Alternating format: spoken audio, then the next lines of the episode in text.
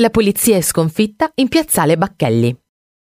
Il film diretto da Domenico Paolella è del millenovecentosettantasette, ambientato a Bologna, e racconta la sfida tra protagonista e antagonista, il buono, il commissario Grifi, interpretato dall'attore Bozzuffi, e il cattivo, Valli, interpretato dal magnifico Vittorio Mezzogiorno.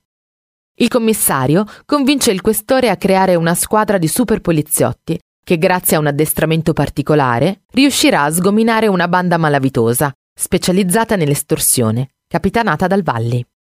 Una serie di vicende trasformerà la caccia al ladro in una questione personale.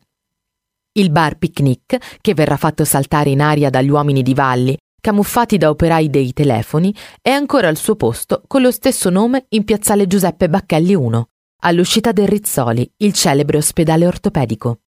L'ospedale fu fondato alla fine del diciannovesimo secolo per volontà di Francesco Rizzoli, famoso chirurgo bolognese, che lasciò il proprio patrimonio alla provincia di Bologna perché fondasse un ospedale ortopedico.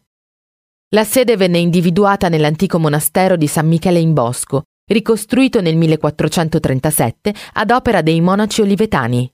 Alla decorazione di vari ambienti lavorarono Giorgio Vasari, Ludovico Carracci, Guido Reni, che venne quindi ristrutturato ed attrezzato come moderno ospedale dall'architetto milanese Giovanni Giachi.